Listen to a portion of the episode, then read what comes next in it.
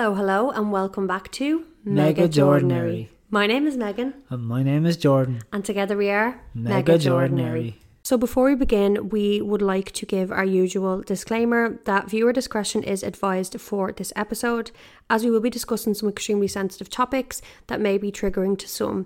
These topics include, but are not limited to, violence and murder, so please listen at your own discretion. All of the information that we are discussing in this episode is readily available online.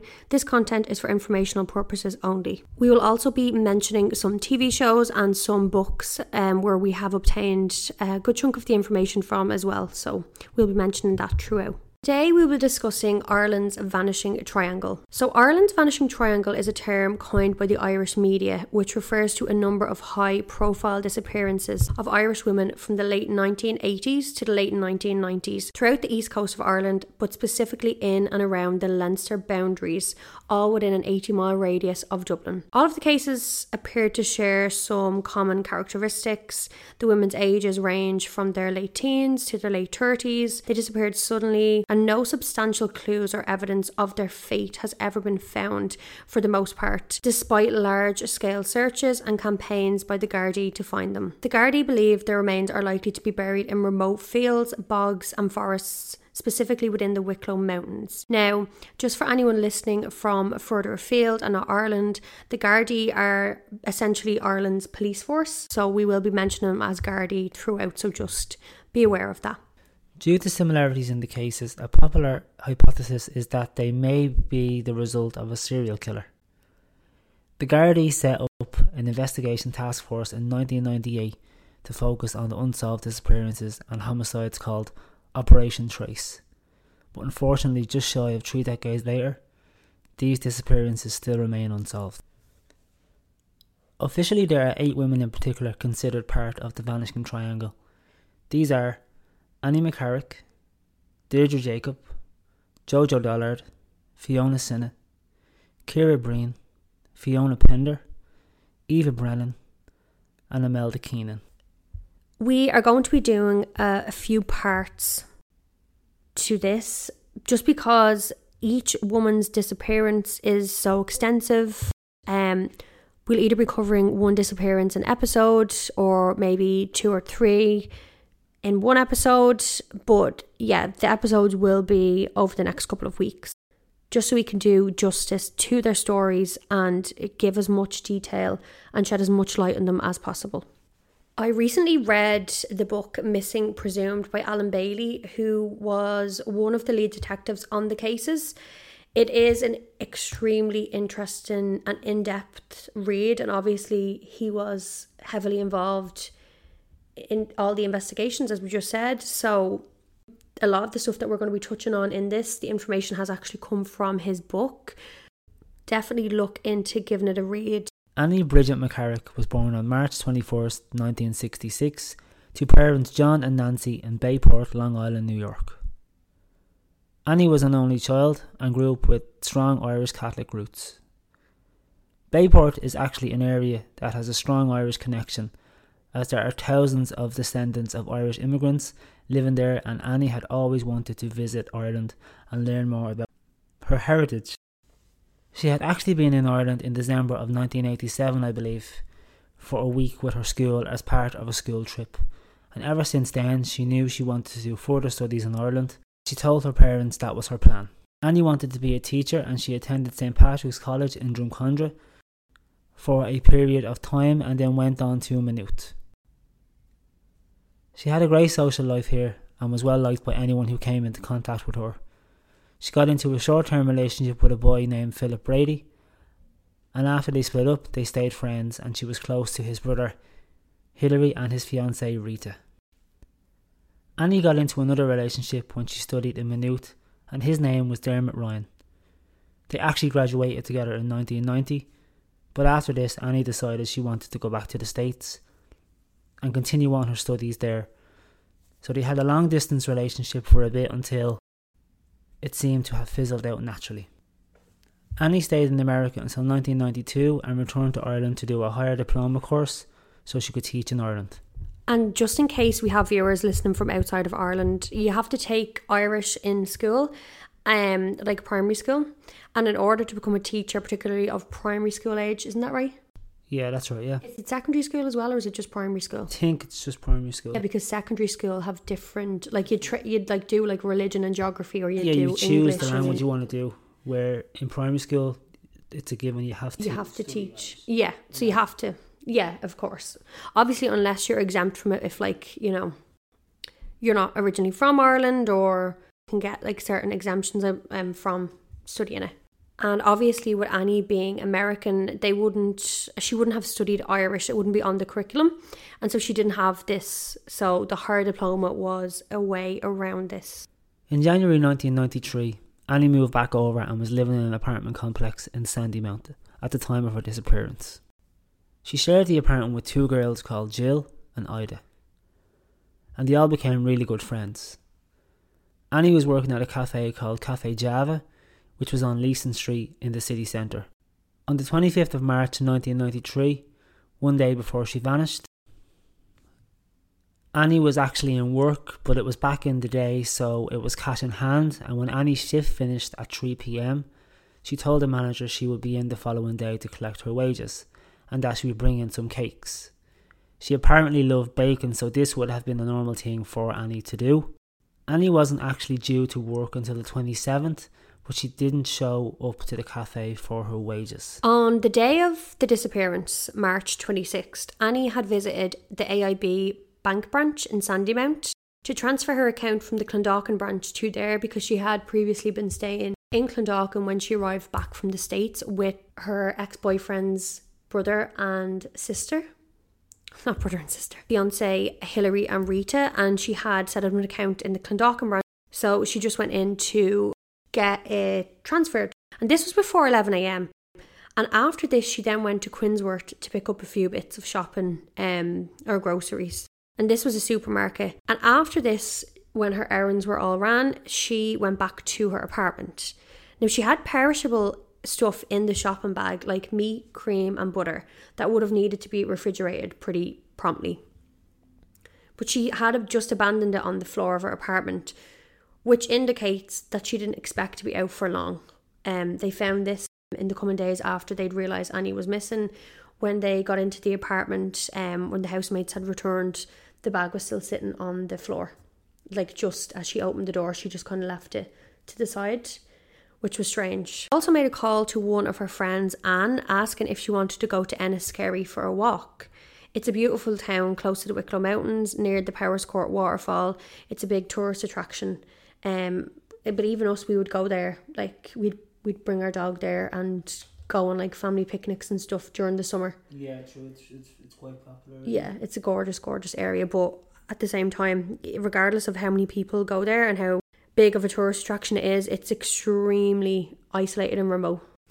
You'll get more of a picture of that particular area the Wicklow Mountains, as we kind of go on. But Anne had injured her ankle a couple of days prior and she couldn't go. So Annie had said to Anne that she was still going to go by herself.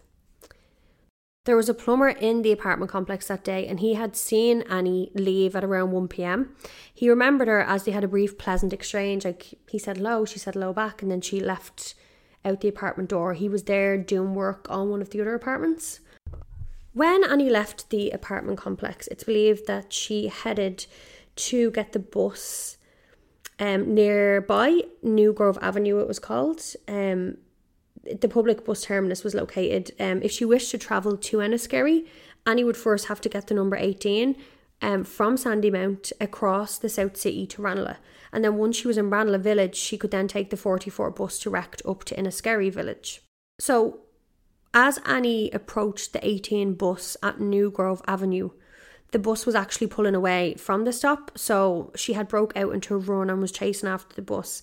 And a local man that owned the Borza takeaway in Sandymount, his name was Bruno Borza, he told the Gardaí later that he seen Annie running to catch the bus, which had then stopped when the driver obviously seen her running. And then she got on and the bus drove away. Another witness seen Annie get on the 44 bus to Enniskerry. It was believed to be a friend or a colleague of Annie's, and she was sitting down the end of the bus, but the bus was really packed, So when Annie got on the bus, she immediately just went straight upstairs to the upper level. So she didn't, like, have a conversation with her. She didn't, like, see her after that because her stop was just a couple of few stops away. So Annie was obviously still on the bus.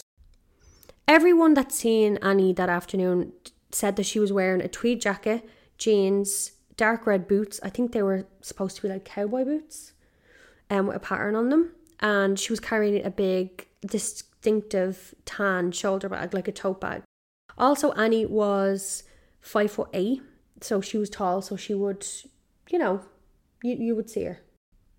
On the morning of March 27th, Annie was due at work at Cafe Java, but did not arrive, nor had she contacted any of the staff to notify them of this. This was very, very out of character for Annie. She was very punctual, and her absence was commented on by other staff members. And she never showed up to collect her wages that Friday afternoon either. At 8 p.m. on that Saturday evening, Hilary and Rita arrived at Annie's apartment complex, as there was a dinner arranged that evening with Annie. So Hilary and Rita stayed outside the apartment for 20 minutes because they were knocking on the door, and they were very surprised that there was no answer, seeing as they had this planned weeks in advance. Now, this was a time, it was 1993, it was a time before phones got like really, really big, and most people only had landlines, and actually Annie's landline wasn't working at the time. There was an issue with it, so she was actually making her phone calls from nearby phone booths as well. So the phone call that she had made to Anne, her friend, to see if she wanted to go on a walk in Enniskerry earlier that day was actually made from a nearby phone booth in Sandymount. So they thought it was weird, but they said, right, okay, look, maybe she got held up somewhere, maybe, you know, she got held up in work, for example. They went to a pub for a drink nearby, and they stayed there for half an hour, and they went back to Annie's flat, and once again, no answer. So Rita actually suggested that they go back home to Clondalkin and ring Annie from there. When they got home, they realised they actually didn't have the phone number, so they rang Nancy and Annie's mother in New York, and she gave them the number. They kind of told her, look, we had prearranged a dinner date, but there's no answer, and then they just thought no more of it, really. They tried ringing all Sunday, the apartment, and they weren't getting any response. As we had said, the phone was actually broken at the time. They then decided to ring Cafe Java, and when they did, the manager told them, look, we were thinking the same thing, she didn't show up for work, we're all a little bit concerned. And that's when big alarm bells went off. That Sunday evening, Jill and Ida returned to the apartment. They were extremely surprised to not find Annie waiting there to welcome them. They were also very shocked to find the plastic bag full of food still against the wall inside the front door of the apartment. The shopping bag was full of food that should have been put in the fridge and had gone off due to sitting there for so long. Rita and Hilary had checked with Jill and Ida, and also again with colleagues at Annie's workplace on the morning of Monday the 29th. They then rang Nancy once more in New York to ask if she'd had any contact at all with Annie over the weekend. When she heard that they'd not been able to contact her daughter all weekend, and Nancy hadn't heard from Annie either, Nancy immediately changed her travel arrangements and flew to Dublin that evening. Nancy was actually meant to come over in a couple of days to spend time with Annie. She'd booked flights, they'd arranged this like months in advance, but obviously with no one being able to locate Annie, she flew over straight away. And she ended up staying in Ireland for 2 months after this to try and locate her missing child. Nancy was collected at the airport by Hilary and Rita, and they went straight to Irish Town Garda station and formally reported her missing almost 80 hours after anyone had last had contact from Annie. So 7 days later, by the end of the week, a formal appeal to the public was made for assistance. Annie's photograph was published in the media, information was sought in relation to her whereabouts and well-being, and the appeal actually elicited two extremely vital responses at the time. So a doorman at the famous traditional Irish pub that's situated in Enniskerry in the Wicklow Mountains, called Johnny Fox's, contacted the police station. It's around a half an hour drive from Dublin city centre and about 3 miles from Enniskerry village. It was established in 1798 and apparently it's the highest pub in Ireland, and it's actually a really, really beautiful place irregardless of what may or may not have occurred there. It's a really nice pub if you're ever coming to Ireland. I definitely recommend it. Lots of celebrities have visited there as well. It's a big tourist attraction. And Annie had actually said to her mother that she was planning a trip for the both of them to go there to see it when she arrived on her holidays. So the barman Sam had been working on the main door of the function room attached to the pub on the night of March 26, 1993, and a folk group called the Jolly Ploughmen were playing there, and the doors were due to open at 8 p.m. Back then, there was an admission fee. There's still kind of admission fees now in and around,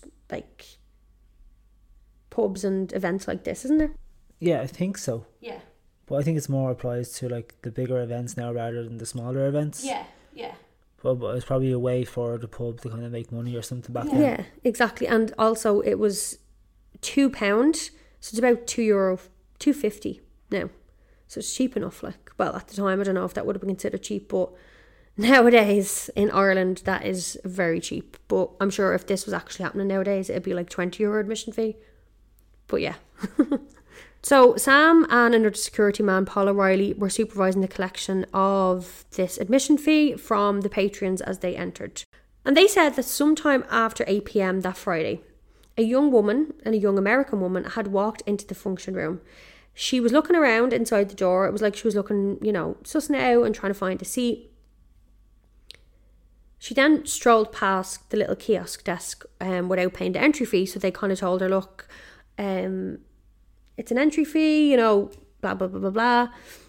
So she looked a bit surprised because obviously she wasn't familiar with this. So she went to put her hands in her bag as if to try and find, the £2, when a man that was standing behind her was like, oh, look, it's fine, I'll get it for you. And she was like, oh, thank you. And then she walked off. And the security man said that, Annie walked into the pub, well, who he thinks was Annie, walked into the pub and that man walked behind her. But no one ever seen them leave together. So not a single person in a packed pub that night seen these two people leave separately or together, which is strange. Now, in the book Missing Presumed, the author says that there was an American tourist at the show that night who had an uncanny resemblance, apparently, to Annie. And they even dressed in a similar style. And apparently that their dress sense was so similar that when the Gardaí were investigating, they ended up having to ask this particular woman not to wear certain clothes items because they became inundated with calls of reported sightings of Annie that ended up to be this other woman. That is, where would that happen? Two American women in the same vicinity as each other that wore the exact same clothes, apparently. And people actually, I just think that's too weird, do you? Especially considering Annie went missing, it's just weird. But anyway, as recently as 2010, apparently, the author of the book, Alan Bailey, and another superintendent that was in charge of the Garda cold case unit interviewed a witness who claimed to have met Annie a few days after the sighting in Johnny Fox's. And they determined that from the location given to them and the description of the clothing, they were satisfied that this had in fact been another sighting of the other American woman. And on the night of the 26th of March, this other American lady had been accompanied by her mother and hadn't been involved in any incident as described by the security guard, Sam. So the police don't really know what that was all about. They don't know if that was actually Annie McCarrick in the bar at the same that night as the same time as that American woman. Years later, I was actually watching a documentary, an RTE documentary, which is an Irish broadcasting television station and network. They done a documentary there this year about the Vanishing Triangle. Obviously, because new information came to light, they're trying to keep this fresh in people's minds, the usual. And a lady was interviewed on it, and she had said that her mother, who sadly passed away in 2020, was working in a cafe in Enniskerry at the time called Poppies. And the mother was adamant that she had seen Annie McCarrick in Poppies on the day of her disappearance with a man. She was adamant. Apparently, the daughter says that she went to the police. She kept going to the Gardaí. She kept going to the guards. They were listening to her, but they weren't taking any notes. And then they just kept making appeals, but never mentioned this sighting. And the mother thought it was really weird. But she went to the grave adamant that she had seen Annie McCarrick in that cafe on the day of her disappearance with an unknown man. So there's two potential sightings of her in Enniskerry, and she got the bus to Enniskerry, so yeah. Now, no one has ever been arrested in connection with Annie's disappearance, but there has been a large number of persons of interest in the investigation. In the first few weeks of the investigation, it came to light that Annie had had a brief meeting with a former associate on the Saturday before she vanished. She shared this information with one of her friends, expressing huge regret at having let things get so out of hand. The incident itself wasn't of huge significance, but it was denied by this associate, this male, that she had named, when the Gardaí questioned him about it, and he tried to supply an alibi and everything, but it ended up being that he only... he did meet her, he admitted in the end, but he was just lying and trying to get an alibi going because he was in a relationship and he didn't want his partner to find out. He literally could have caused a whole world of problems for himself there by lying, especially about something so serious. I think that in instances like this, when someone vanishes or someone is killed or whatever it may be, that I think it's... I'd like to think that you tell the truth rather than trying to just hide something from a partner.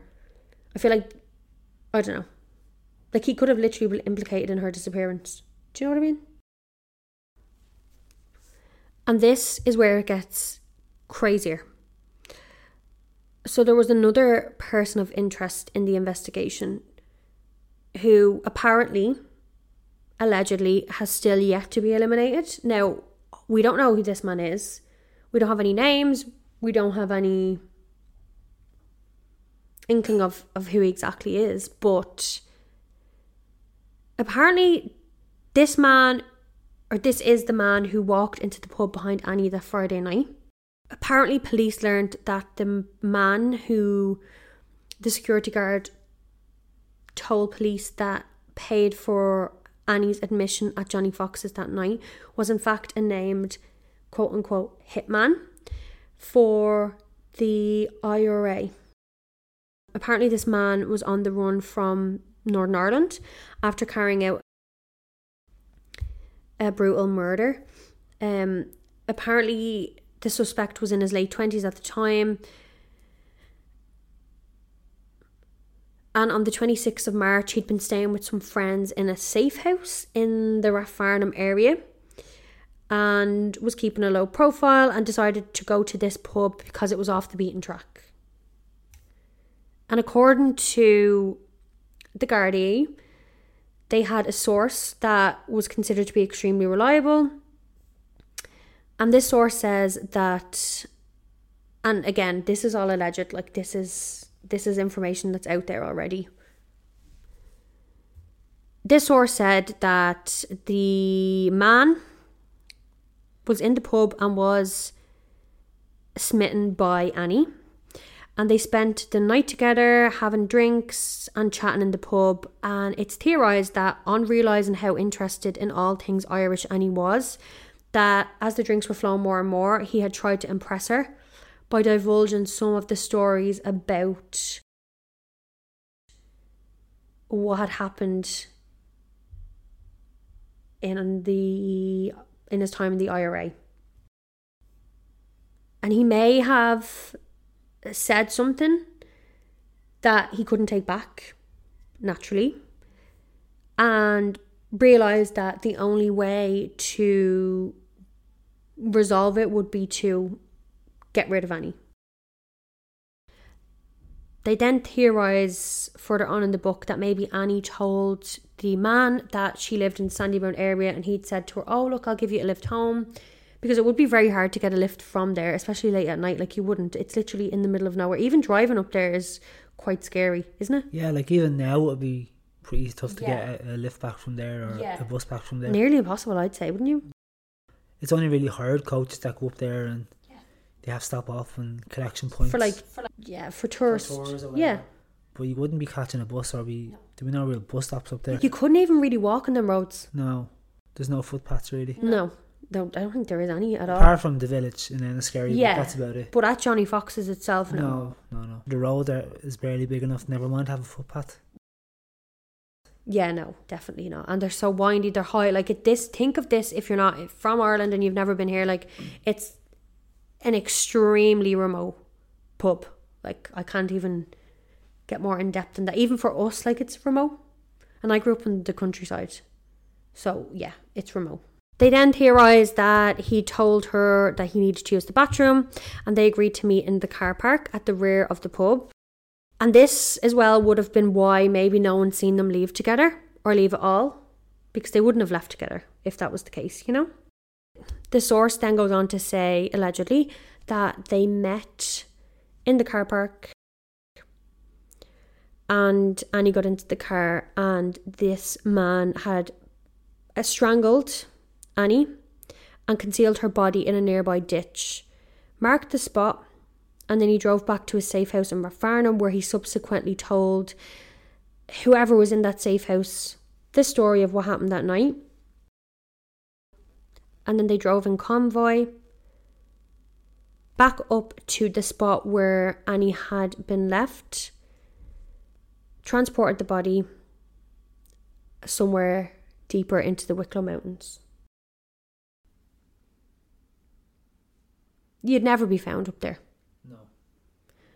Which is why I believe, obviously, you know, the majority, and this is just my own opinion, but it seems to be an opinion of a lot of people, everyone's kind of on the general consensus that this is where these victims are, these women, these missing girls are. Now, it's said that shortly after Annie vanished, this particular man returned to Northern Ireland, continued his duties in the IRA, and apparently there was an allegation made a couple of months later against him by a teenage daughter of another prominent IRA member in connection with an incident of serious sexual assault. Apparently there was an internal investigation, and both this man and the young girl's father, both considered to be very powerful men within the organisation, feared that a ruling in favour of one before the other could lead to a significant rift. And so exile seemed to be the way to go. And it was decided that this man would leave the country altogether. And allegedly, this particular person was sent to a state in America. There was a job secured for him. And he was warned never, ever, ever to return to Ireland again, or he would be killed. Now, apparently this story only came to the attention of the Garda within the last few years. They believe it's a highly plausible explanation for Annie's disappearance, and one that they would consider a main avenue of the investigation. But as we said, this is all alleged, and it is in the book Missing Presumed by Alan Bailey. So Annie's family would return to Ireland again in August of 1993 and continue to carry out their own inquiries. In the years since Annie's disappearance, either one or both of them would make the long journey over to meet with the investigators to be updated on the progress of the case, if there was any that had been made in the investigation. So John and Nancy's marriage had come to an end in 1998 and they had divorced due to the stress and the pressure of their daughter's disappearance. John died of a broken heart in 2007, never knowing the fate of his missing daughter Annie. A couple of years ago, Annie's disappearance was upgraded to a murder investigation. Nancy hopes that one day her daughter's remains can be found and returned, so she can give her daughter the dignity of a proper burial. Nancy stated that this is far more important to her than knowing the identity of the person who took her daughter's life. So we will be back next week discussing the disappearance of Jojo Dollard. So until then, stay safe, guys.